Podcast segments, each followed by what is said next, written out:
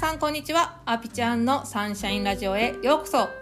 このラジオでは22年間のアスリート生活を経て現在は心のパーソナルトレーナーをしているアピちゃんが他の何者でもなく自分100%でいる方法や心が晴れるお話をお届けします。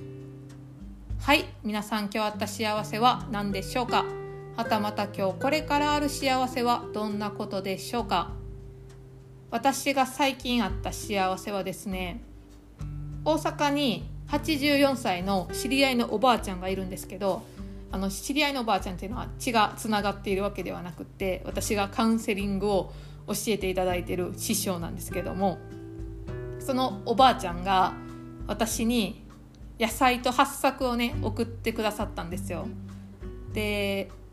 地元からこうやって食べ物の仕送りがあるって私がね憧れていた生活の一つなんでめっちゃ嬉しいなって思ってます。でなぜ憧れてたかっていうと私がドイツに留学している時にやっぱりドイツで日本の食材って手に入るものもあるんですけどないものもたくさんあるから日本からのその仕送りっていうのにすっごい憧れてたんですよね。ただやっぱり海外ってなると送料も高いし送ってはいけないルールとかもたくさんあるからなかなか仕送りするのも難しいんですよ。うん、だから自分自身もちょっと家族には頼みにくいなって思って頼んでなかったんですけど、えーと、ドイツ行ってたのが2018年から19年なんで6年ぶりぐらいに私が願ってた仕送りっていうのが今叶ってなんか嬉しいなって思いますね。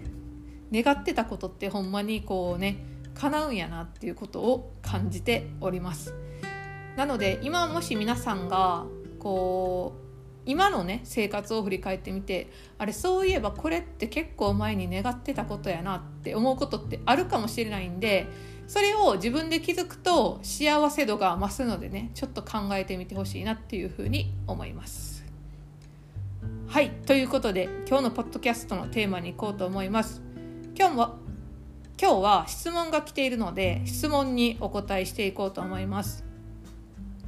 まず質問を読みます。私は今やってみたいことがあり勤めている会社を辞めて挑戦しようか考えています。アピちゃんはドイツに留学したり現在は慣れ親しんだ大阪を離れ神奈川へ挑戦されたりといつも大きな決断ができているのすごいなって思います。決断する時に決め手となるものはありますか？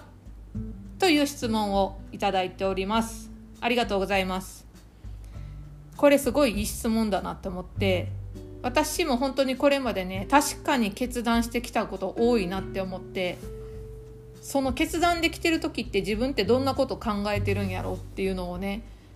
知れるからまた自分のことを深く知れるわってこのね変態っぷりがあの喜んでいるんですけど そうですね決断する時の決め手考えたらもうこれしかないなって思ったのがその瞬間にしかできないことを優先するっていうことです。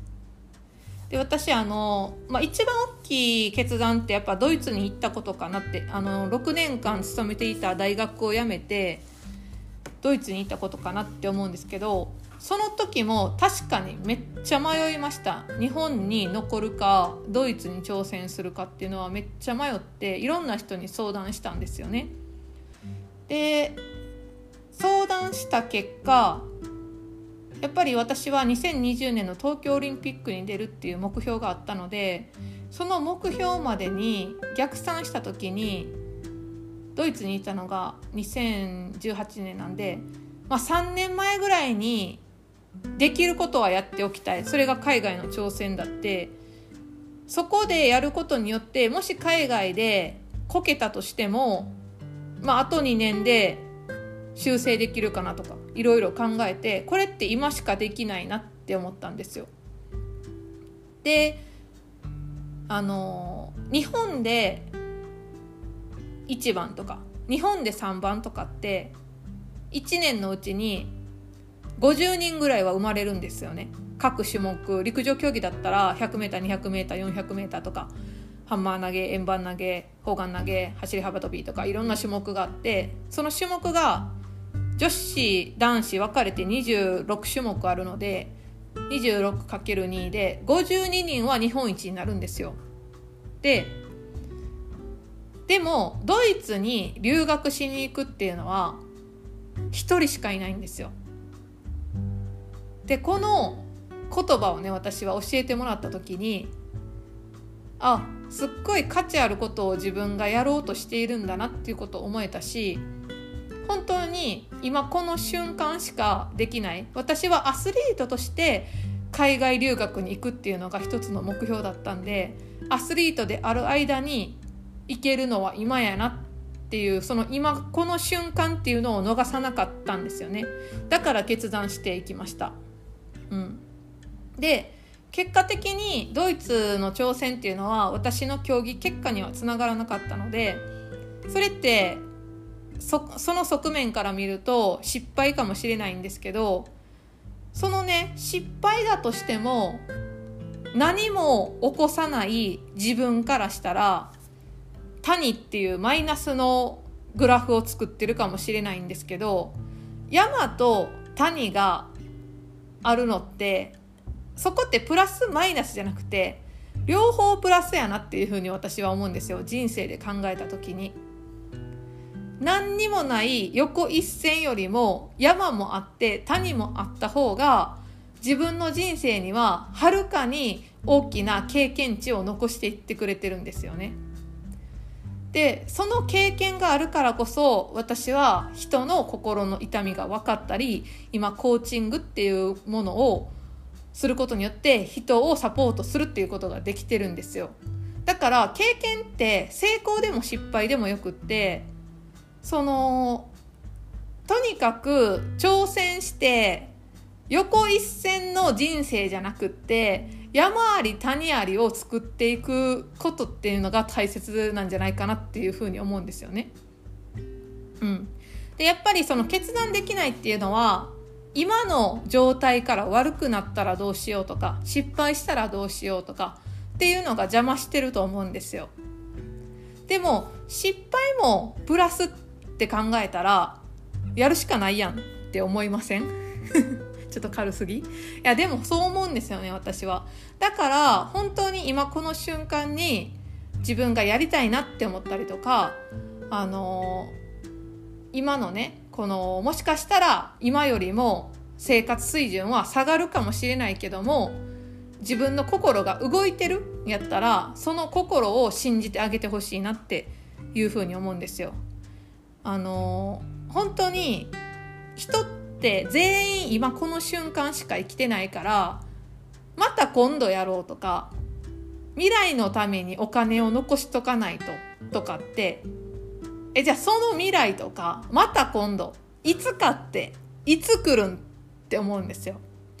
それやったら今この瞬間の濃度を高めてその濃度を高めた状態で未来に行った方が絶対人生楽しくなるやんっていうふうに思うんですよね。なので私は決断する時の決め手っていうのはその瞬間にしかできないことを優先するっていうのが一番の決め手です。でこれはもちろんその私がドイツに行った時は、えーと、ドイツのコーチも受け入れてくれたっていう相手方のチャンスもあったんですけどそのタイミングっていうのが合ってるっていうのは自分が行ってもいいっていう天からの許可でもあると思うので本当にね自分も信じて天も信じて未来で失敗するかもしれない。でもそれをもう楽しめる自分であるだろうなっていうその未来も信じて今この瞬間に決断するっていう。決断したら絶対前に進むからやってほしいなというふうに思います。はいということで今日はこんな感じで終わろうと思います。今日のポッドキャストのテーマはどんな時に決断できるのかというお話でした。えー、昨日2月4日立春からまたねこう新しい年始まっていますので皆さんどうぞご自愛しながら